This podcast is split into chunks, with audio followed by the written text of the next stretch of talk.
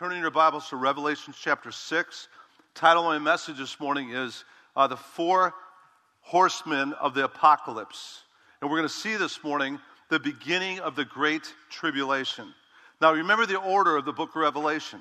We've talked about this in other Sundays also. We saw that the first chapter of the book of Revelation is talking about um, uh, the unveiling of Jesus Christ and he gets in the first century in the island of Patmos. He's on the, it's, a, it's the Lord's Day. He's in the Spirit. And what happens is he gets a full on vision of Jesus Christ. And he sees the unveiling of the glorified Christ on this island of Patmos. And then we see in chapters two and three, it, we, we see seven messages to the seven churches. And what happens is these seven churches are given messages by Jesus himself, and those messages just aren't for those seven churches because it's not church, it's churches, plural. And what it's, what it's talking about is these messages are for the church in the first century, but they're also messages for the church in the 21st century. We went through all seven of those churches. Now, what we're going to see is a transition. And it says in chapter 4, verse 1, two times in the first verse, after these things after these things in one verse. After what things? After the church, after the church age. And then we see in chapters four and five, we saw the last two weeks, we saw John is brought through a door in heaven, and he's raptured actually up into heaven to get a glimpse of heaven and to get a glimpse also of the rapture that's coming at the end of the church age. And soon and very soon, I think that rapture is going to happen. All the signs are in place for us to be raptured as a church right now. Israel's a nation again. There's a one world global economy going on. There's all kinds of things happening. We're going to and fro like never before, like Daniel said we would at the end of the age. We're having an information explosion in our world today. Can you say Google? And, and it's, we're seeing all the things take place that need to take place for the church to be raptured and the Great Tribulation to start. So today, we begin the Great Tribulation. Now, we're going to talk about the four horsemen of the apocalypse. And you're saying, what in the world is that all about? Let me tell you what it's all about. What it is, is it's the four seasons of the Antichrist. And what we're going to see is we're going to see an overview of what the Antichrist is going to do on four seasons of the Great Tribulation, which is the seven year Great Tribulation that'll happen at the, at, after the rapture. So let's jump right in. With that background in mind, turn to Revelation chapter 6, and we'll see this, this whole overview of the Great Tribulation. Now, some people don't believe the church is going to be raptured before the Great Tribulation. I believe he, the church will be raptured before the Great Tribulation because we're called the bride of Christ. And we're going to see as we get into this Great Tribulation that it's a, it's a horrific time. It's a time like the world has never seen before. It's a time of God bringing judgment to the world. Last week we saw that Jesus Christ was taking back the title deed of the earth from the Father, and he's establishing his reign again. But before he comes back in Revelation 19, he has to bring God's judgment to this world. And that's what's happening during the seven years of Great Tribulation. God is judging the world. Now, you need to understand God is omnipotent, He's omniscient, He's omnipresent. What does that mean? He knows all things, He's all powerful, he's, and He's everywhere. And so, what God has seen for the last millenniums is He's seen every act of evil, He's seen every murder, He's seen every rape, He's seen every child molestation. And God is a God of love, yes, but He's a God of justice also. And it's time for Him to bring justice to this world and judgment to this world. And that's what the Great Tribulation is really about. We're going to see seven seals of judgment, we're going to see seven trumpets of judgment, and then we're going to see seven bowls of His wrath being poured up, up, out upon the earth, bringing His judgment to this world. And we're going to see also that there's this Antichrist that's going to come on the scene. And the Antichrist is going to be the world leader that's going to take over the world. And he's going to be a, just a pawn in God's hand. But he, uh, God, for this seven years of great tribulation, is going to let this Antichrist come on the scene and become this world leader that's going to take over the world. He'll be a world leader economically, he'll be a world leader politically, he'll be a world leader, listen, even religiously. It'll bring in this great tribulation. Now, we're told about this great tribulation in other parts of Scripture too. Jesus talked about it, Matthew 24, 21. He said, For then there will be a great tribulation. There it is right there. Such as not occurred. This, throw it up on the screen. Matthew 24, 21. For there, then there will be a great tribulation, such as not occurred since the beginning of the world until now, nor will ever be. Then, uh, 1 Thessalonians 5, Paul talked about the great tribulation. He said, For you yourselves know full well that the day of the Lord, the day of the Lord is, is a great tribulation, will come just like a thief in the night. And while they're saying peace and safety, then destruction will come upon them suddenly, like labor pains upon a woman with child, and they will not escape. Daniel, the prophet, talked about it. Daniel 9:27. He said, "And he will make a firm covenant with many for one week, but in the middle of the week, he'll put a stop to sacrifice and grain offering, and on the wing of abominations will come one who makes desolate, even until a complete destruction, one that is decreed and is poured out on the one who makes desolate. Alas, Jeremiah said, Jeremiah 37, for that day is great, so that there's none like it. And the time, look at this, the time of Jacob's trouble shall be, but he shall be saved out of it. Now, you say, I come to church to get all this judgment stuff. I came to church to be encouraged. I came to church just to have some warm fuzzies that'll take me through the week. Why are we studying Great Tribulation? Why is this important to study? Let me tell you why it's important to study. Because as we study this, the next several weeks, the Great Tribulation, it should put a, a desire in your heart to be right with God. Because if you don't get right with God, you're going to get left. And if you're not right with God and you aren't walking with God and you're not saved, you're going to be a part of this mess that's coming. And also, it's important to study this great tribulation. Listen, because it should put a, a sense of urgency in the heart of every Christian that is right with God.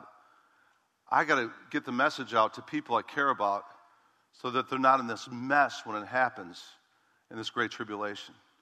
It should put an urgency in our heart to fulfill what Jesus said go and preach the gospel all creation. Go and make disciples of all the nations baptizing them in the name of the Father, the Son, and the Holy Spirit. Teach and observe all that I've commanded you, and lo, I'll be with you always, even to the end of the age. It should put an urgency in our heart to, you shall receive power when the Holy Spirit comes upon you, and you shall be witnesses, right? And also, listen, this, this rapture that's going to happen to us before the Great Tribulation, that's our blessed hope that if you're a believer, you're going to be taken out of here. And also, as believers, I believe as you study this great tribulation, as we're going to study the next several weeks, it should scare the hell out of us. And what do I mean by that? Please don't write me emails that Pastor John swore in the pulpit. The word hell is used all throughout the New Testament. And it should scare the hell out of us. Why? Because if we got hell in us, it's time to get it out of us. So we're right with God before we see Christ face to face and this judgment begins. And I, that's my goal. I want to I want to scare the H out of you this morning so that when you leave here, you can have a greater desire to be holy. Holy. Because that's, that's our, our calling. We're a royal priesthood, a holy nation, a people for God's own possession, that we might declare the excellencies of Him who called us out of darkness into His marvelous light. And if there's stuff you need to get right with God, get it right. Because I don't know about you, when I get raptured, I don't want to be, oh, I'm in this mess. I want to be walking with the Lord. I want to be right with God. Amen? All right, let's study it now. Chapter 6, verse 1. And I saw when the Lamb broke one of the seven seals, and I heard one of the four living creatures saying, as with, with a voice, Thunder, come. And I looked, and behold, a white horse. And he who sat on it had a bow and a crown was given him. And he went out conquering and to conquer. Now, we're seeing four seasons of the Antichrist that's going to come on the scene at the beginning of the Great Tribulation. The first season here of the Antichrist is he comes on a white horse. Now, that's interesting because some people even believe this is Jesus coming, but Jesus doesn't come to the end of the Great Tribulation. Revelation chapter 19. The white horse is the Antichrist because the word Antichrist is not just against Christ, the word is also instead of Christ. He's a counterfeit Christ. And just as Christ in Revelation 19 is coming on a white horse, so the Antichrist is going to be the counterfeit Savior of the world coming on a white horse. And it says a bow was given to him. That's interesting too, because a bow is there, but there's no arrows. And there's no arrows because his first stage of getting leadership is he's going to come on a white horse with peace. Actually, says Daniel 9:27, he's going to make a peace treaty. He says he's going to confirm a, co- a covenant with many for one week, one week representing the seven years. And what he's going to do is he's going to come on the scene and he's going to have a peace treaty, a covenant. And I believe it's going to be a covenant, a peace treaty between Muslim world and Jew- Jewish world. And he's going to be an amazing diplomatic because for thousands of years that has not happened. And what he's going to do is he's going to help the Jewish nation, according to Revelation 11, he's going to help the Jewish nation rebuild their temple in the Temple Mount in Jerusalem. And that Temple Mount is going to be right next to, I believe, the, the uh, holy place, the Dome of the Rock, where the Muslims still have control over on the Temple Mount. And there's going to be Muslims in the Dome of the Rock worshiping side by side with Jews at the rebuilt temple. And it's going to be amazing. And the world's going to be amazed by this diplomat that's actually brought peace between Jewish nation and Muslim nations. And that's going to be how he's going to get his fame. That's how he's going to get his leadership. That's how he's going to get his control of the whole world, bringing peace like this, coming on a white horse, conquering, conquering through peace. Interesting. Adolf Hitler, when he got his reign, he didn't start with concentration camps. You know where he started? He started with a message of peace. And he started with his message of peace in the 1930s during the Great Depression when Germany had just been wrecked by World War I. And he came and said, Hey, if you follow me, I will not only bring peace to Germany, I'll bring prosperity like it's never seen before. And he got his conquering ability through declaring peace in the midst of depression, Great Depression. That's exactly what the Antichrist is going to do. He's going to come with this message of peace, prosperity. He's going to come on a white horse. He's going to have this bow with no arrows because it's all about just peace treaties between Jew and, and Muslim. And he's going to get to world dominion through a message of peace. Interesting. And then it goes on, verse 3 And when he broke the second seal, I heard the second living creature saying, Come. And another red horse went out, and him who sat on it was granted to take peace from the earth, that men should slay one another, and a great sword was given to him. So he comes with peace, but once he gets dominion and he conquers, then he brings a reign of terror. That's what the red horse represents uh, the, the reign of bloodshed. And he brings now war from peace, he brings war. Interesting. And it says that as he brings war, He's going to take the peace from the earth. He's going to slay people with a great sword. Now, many Bible scholars believe the great sword could possibly be nuclear weapons. And he's going to wipe out nations that are in renegade position. Now, question why isn't the United States of America really mentioned throughout prophetic scripture as part of the nations that will be under the Antichrist? I believe the answer to that is twofold. I'm hoping the first answer is true too. Well, I think one of the reasons why the United States will not be a world power and under the dominion of the Antichrist is because I'm praying for a great revival where so many people come to Christ in the United States of America. When the rapture happens, the United States becomes a prairie land again. Wouldn't that be awesome? And I, we need to be a part of making that happen as a church. Revival, and bring forth such revival that so many people get saved across a great awakening happens, and then the rapture happens, and we're all out of here. But I think there's another reason why the United States might not be mentioned as one of the nations under the Antichrist. Because we see as we, as we go through the book of Revelation, we'll see there's a 10 nation confederacy under the Antichrist reign. The United States isn't in there, it's, it's a resurrected Roman Empire. The United States isn't even mentioned. I think revival might be one reason we're all raptured out here. Second reason might be the United States might be a renegade nation. And we might be one of the nations that says we're not going to come under a one world leader. You know, the United States has always been kind of a renegade. I think the United States people have always kind of been renegade, haven't we? We've always been, you know, American Revolution, everything. We go from the beginning. We oh, talk about renegade. How about South Carolina? renegade state right? I love it. I, lo- I love rebels. And, and, and, and I think we might possibly be one of the re- rebellious nations when the Antichrist comes. And we say, We're not going to come under your world dominion.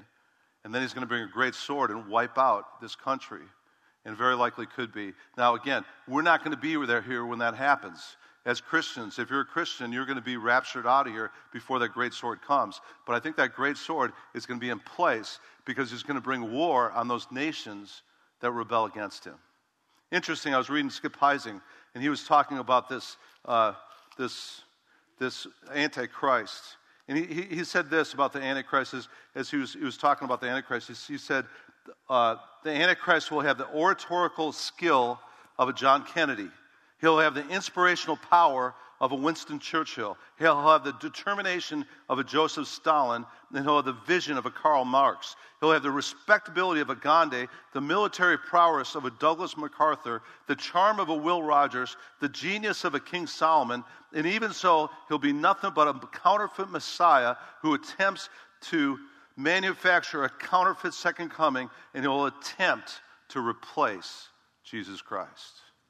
And I think enough of America, even after the rapture, there's enough of a Christian heritage and foundation in our country that people will reject the Antichrist and could be taken off the map by the great sword that he's going to bring in the war that he's going to bring against those that rebel against him. So, third phase now, uh, we go from white peace, red war. Now we go to the next, next thing, and that's the black horse. Verse 3, and says, And when he broke the third seal, I heard the third living creature saying, Come.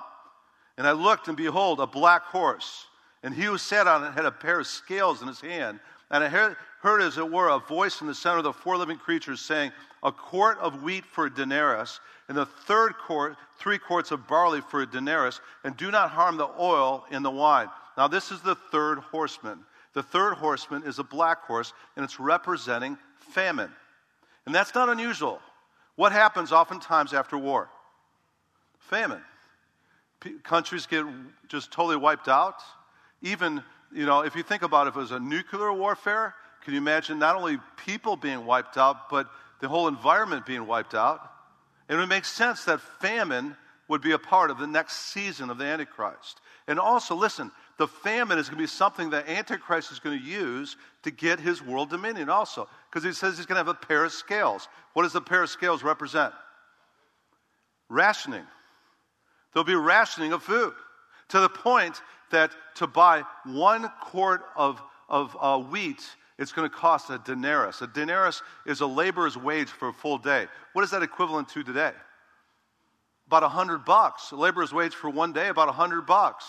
Can you imagine? One quart of wheat makes one loaf of bread. To make one loaf of bread during this period of famine, it's going to take a hundred bucks for a loaf of bread. And then this Antichrist, what he's going to do is he's going to ration this food out. And we'll see in a few weeks in Revelation 13 what he's going to do is he's going to, he's going to ration it out and he's going to give a mark. And the mark's going to be on the hand and on the forehead. And the only way you could get food and buy and sell and have food for your family is if you take his mark. Now, if people get saved during the Great Tribulation, and they will, there'll be Christians during the Great Tribulation that get saved during that period. They'll be warned by an angel. We'll see later in Revelation. An angel will go to all the Christians and warn, don't take the mark of the beast. Because if you take the mark of the beast, you're aligning yourself with the Antichrist and you're worshiping the Antichrist and not Jesus Christ. And so that's the next ploy of the Antichrist. Is he's going to be rationing food out, and he's only going to be giving food to those people that take his mark and come under his leadership. Interesting. Interesting. And you know what? Our world system's going that way, isn't it? Think about the technology we have today. You know, what are, we, what are they doing to our pets already? Is your, is your doggy chipped? Yeah. And, and, and they put, put the identification of our pets inside our pets so they'll know where our pets are at when they run away, right? I'm okay with it. Don't, don't think your, your pets are going to be under the control of the Antichrist, okay? Don't think that. But when I, am just making this point, it's okay to have our pets chipped, I'm saying. But what I'm saying is the technology is already flowing to the place when the Antichrist comes on the scene, these microchips are going to be available and they'll be buy and sell. Just scan your hand like that and you can buy the food.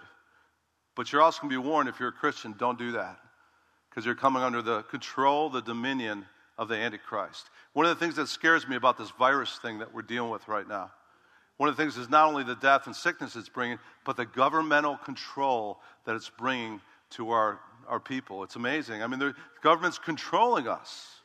And that's exactly what the Antichrist is going to do when he comes on the scene. He's going to control us to the point we can't even, or, or we won't be controlled, but people will be controlled to the point you won't even be able to buy and sell without the control of the scales of the Antichrist. And that's what's coming. Now let's look at the next scene. And it says, And we broke the fourth seal. I heard the voice of the four living creatures saying, Come. And I looked, and behold, an ashen horse. Another version says, A pale horse. And him who sat it had the name of death. and Hades was following with him, and authority was given to them over a fourth of the earth to kill with sword and with famine and pestilence and wild beasts of the earth. So we went from peace to war to famine, and now we're seeing what? Death. Interesting. Um, I, I like Clint Eastwood, always have. Make my day. Feel lucky, punk, right? And he's got a movie actually right from these verses. It's called The Pale Rider. And if you go back to that movie, Pale Rider, uh, the girl in that scene at the beginning of the movie is reading from Revelation chapter 6 about a pale horse and a rider that's coming. And when he comes, he will bring death and hell, and that's supposed to be Clint Eastwood. Well, I got news for you. That's not Clint Eastwood. That's the Antichrist. And so you go, go back in your Netflix and watch that movie. You'll see she's reading Revelation 6, the very verses that we're reading. And this last season of the Antichrist is going to be a season of death and hell to the earth. So much so, it says in these verses, that death is going to happen in one swoop during the seven year period where a quarter of the world's population will die. Now, what, how many people in the world today? Close to 8 billion. That means that in one season of the Antichrist, 2 billion people are going to die. They're going to die from the great sword, they're going to die from famine, they're going to die. It even says here, they're going to die from wild beasts. Now, what are wild beasts? I think wild beasts might be beasts that are contaminated or rabies or disease or pestilence. Like they'll get that too, and they'll just be crazy killing people. I had a raccoon one time that had rabies in our backyard. And it, I'll never forget it because the thing wouldn't go away. Usually raccoons shoo, fly like this. Middle of the day, it comes out. And I had little kids at the time, and it, it was like it was it was like rabied, diseased raccoon. I had it shoot it six times before it would die. And you're going, Pastor John, that's me. No, it's, it's a sick, diseased animal that needed to die. But that's what's going to be part of going on here. Wild beasts are going to be probably diseased and killing people. It's going to be a, a horrible time. It's going to be a time of just death. And think about that. Two billion uh, people are going to die during this season of the earth. If there's 8 billion people in the world, a quarter of the world's population, and think about that in terms of the United States. The United States has only 300 plus million people in it. That means six times the population of the United States are going to die during this season. I did the math this week. That means the population of the United States, Central America, South America, and all of Europe, that population is going to die during the Great Tribulation. This is what the world's facing during the Great Tribulation. Now let's go on, verse 9. And when he broke the fifth seal, I saw underneath the altar the souls of those who have been slain. These are tribulation saints that came to Christ during the Great Tribulation because of the Word of God, because of the testimony which they had maintained. And they cried out with a loud voice, saying, How long, O Lord, holy and true, wilt thou refrain from judging and avenging our blood on those who dwell on the earth? And there was given to each one of them a white robe. White is a robe of righteousness. And they were told that they should rest for a while, a while longer, until the number of their fellow servants and the brethren who were to be killed, even as they had been, should be completed also. Now, we see here tribulation saints. These are people that got saved during the Great Tribulation. And then, because the Antichrist is going to kill anybody that rebels against him, doesn't take the mark of the beast, and then they're martyred, persecuted and martyred. And now they're before the throne of God. And they're pleading to God, God, how long till you take this Antichrist out? How long till you bring judgment? And they're pleading for justice right here. Now, hold on a second here. I thought all Christians are going to be gone after the rapture. Yeah, all Christians that are Christians right now will be gone, raptured. But here's, you got to see this. This is God's grace. Even after he gets all his kids out of the earth during the rapture, you know what God does? We're going to see next week. He saves 144,000 Jewish people. 12,000 from every tribe of Israel. We're going to talk about that next week. And then later after that, he brings two witnesses. And these two witnesses, some scholars believe, are actually Moses and Elijah brought back to earth to preach the gospel to the whole world. And then after that, it even says later in the book of Revelation, it says there's going to be an angel dis- dispersed from heaven, and that angel is going to go to every tribe, every nation, every people with the everlasting gospel of Jesus Christ. Is God a God of grace or what? After he gets all his kids out of here through the rapture, he still wants to save. He still wants to save. He still wants to save more and more people. And if we have the heart of God, church, if we have the heart of God, that'll be our heart too. We want, to, we want to take as many people with us to heaven as possible. We want to get as many people saved so that they're not going to, amen, so they're not going to face this great tribulation that's coming. Let's be busy about our Father's business. Let's, hey, as we say here in South Carolina, let's get her done. Let's get her done. Let's get her done. Let's lead as many people to Christ as possible because that's the Father's heart.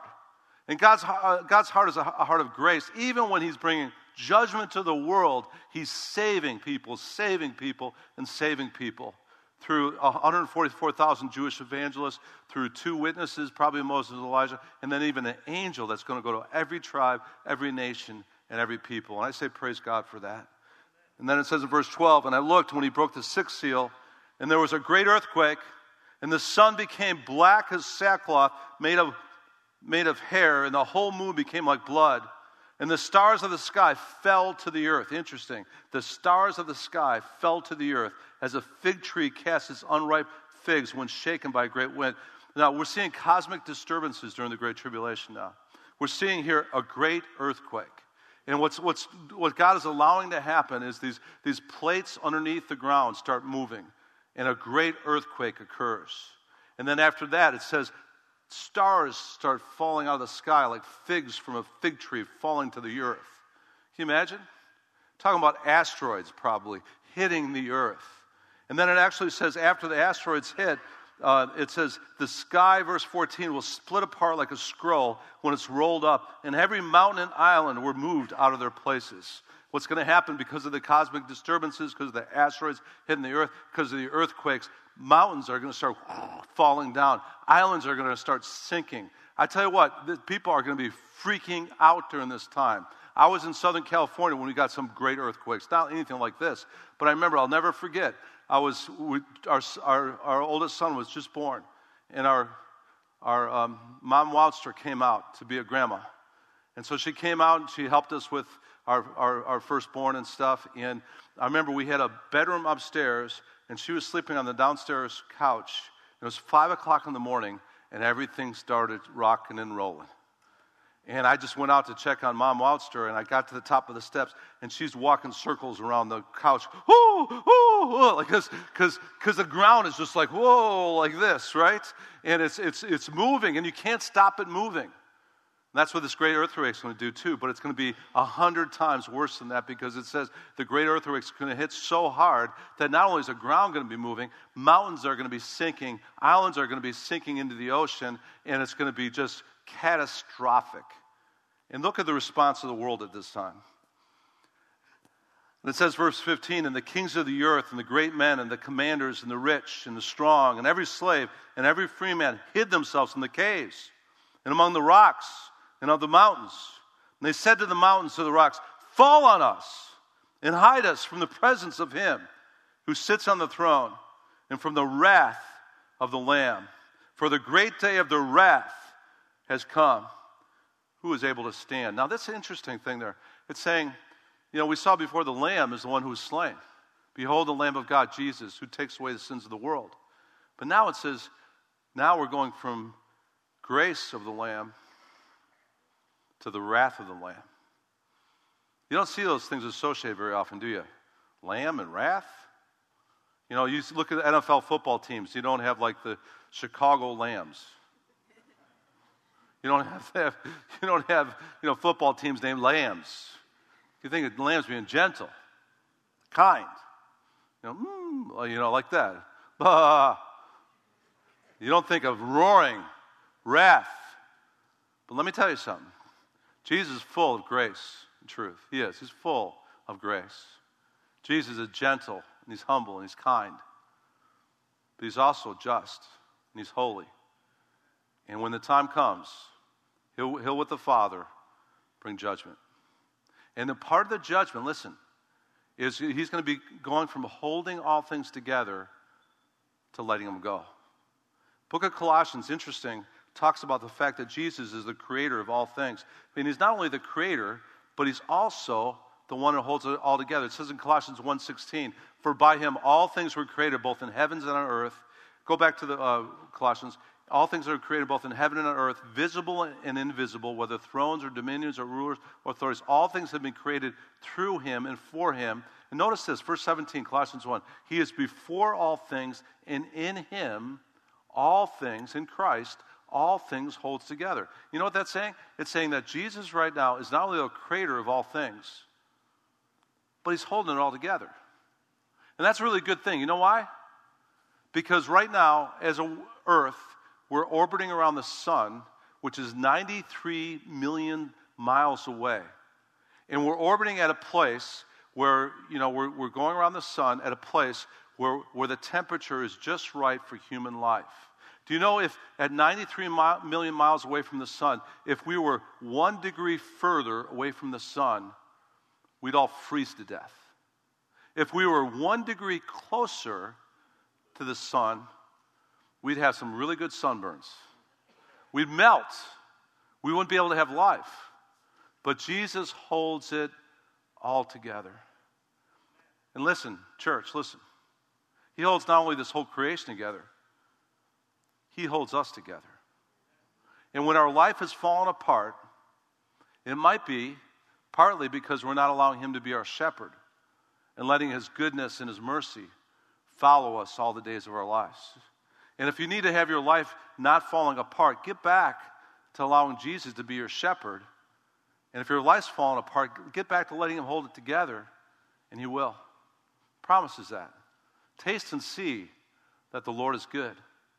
And blessed are those who put their trust in Him. And I tell you what, one of the greatest things we do as Christians is just submit to Jesus Christ and allow Him to hold our lives together, and He will. And I want you to see in here, too, this, this catastrophic thing that's coming to this world. It's not a fairy tale. It's not a, a, legend. It's not something that's just made up. It's not a fable. It's true. You know, there's about 2,500 prophecies of future in the, in the New Testament. 2,000 of them have already come true. The 500 remaining are the things we're going to look at in the book of Revelation in the rest of our time together in the Great Tribulation, the second coming of Christ. And all the 2,000 things that have come true, they've come true to the letter, to the dot, to exactly what the Bible says is going to happen. And all these things we're studying right here, they're going to come true. And they'll come, through, come true exactly the way the Scripture says it's going to happen. And so, what should that do for us?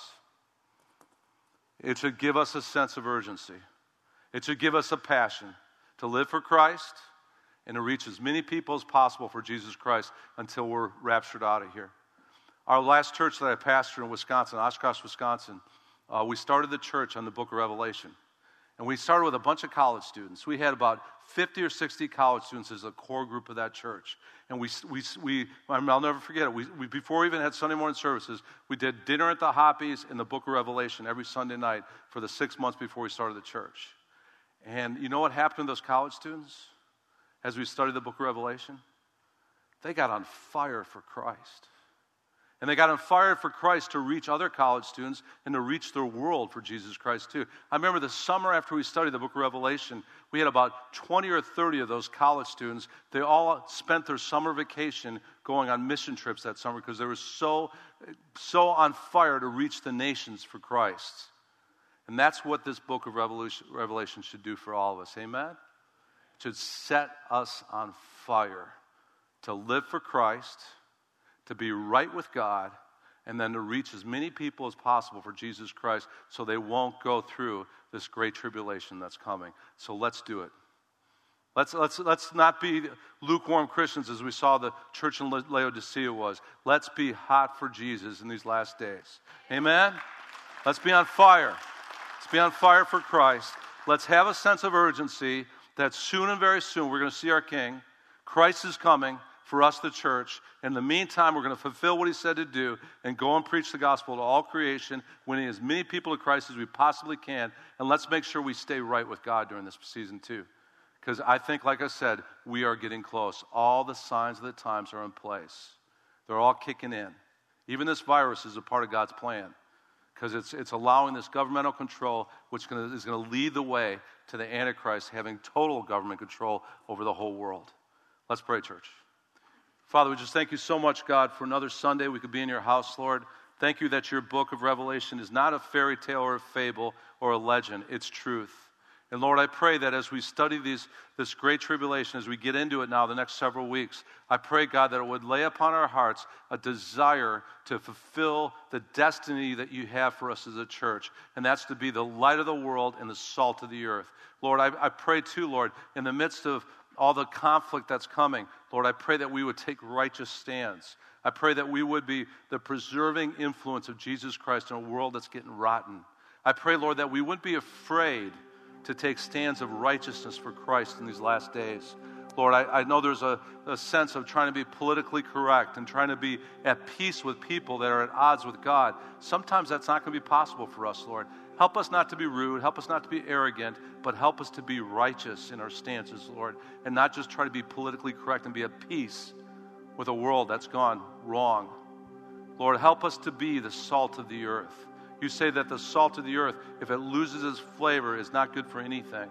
Help us to be that salt that maintains the flavor of Christ here in this world that's going rotten. Lord, I pray too for even this week opportunities to be your light, to be your truth in a world that's dark.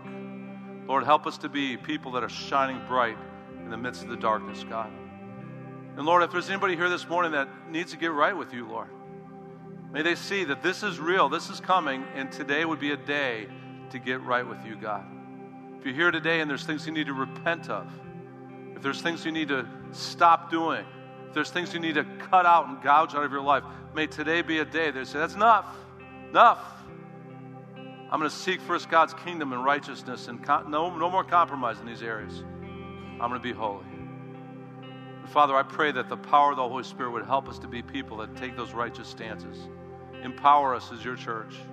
Help us to be that bride of Christ. Help us to be the body of Christ. Help us to be beautiful for the kingdom as the bride of Christ. Lord, again, even this week, use us, Lord. Help us to be your ambassadors. Help us to be people that are the light of the world and the salt of the earth. Help us to shine our lights in such a way that others may see our good works and they too may glorify our Father in heaven. Thank you, Father that you have all this under your control. Thank you, God, that Jesus Christ, that you hold all things together. And Lord, help us to continue to submit to, to you, Father, so that you could do those things in us and through us you've, you've called us to be and, and, and do, Lord. Thank you, Father, as we submit to you, Jesus. Thank you as we allow you to be our shepherd, that you follow us with your goodness and mercy all the days of our life, and we will dwell in your house forever. Thank you for that, Father. And we pray these things now in Jesus' name. And all God's people said, Amen.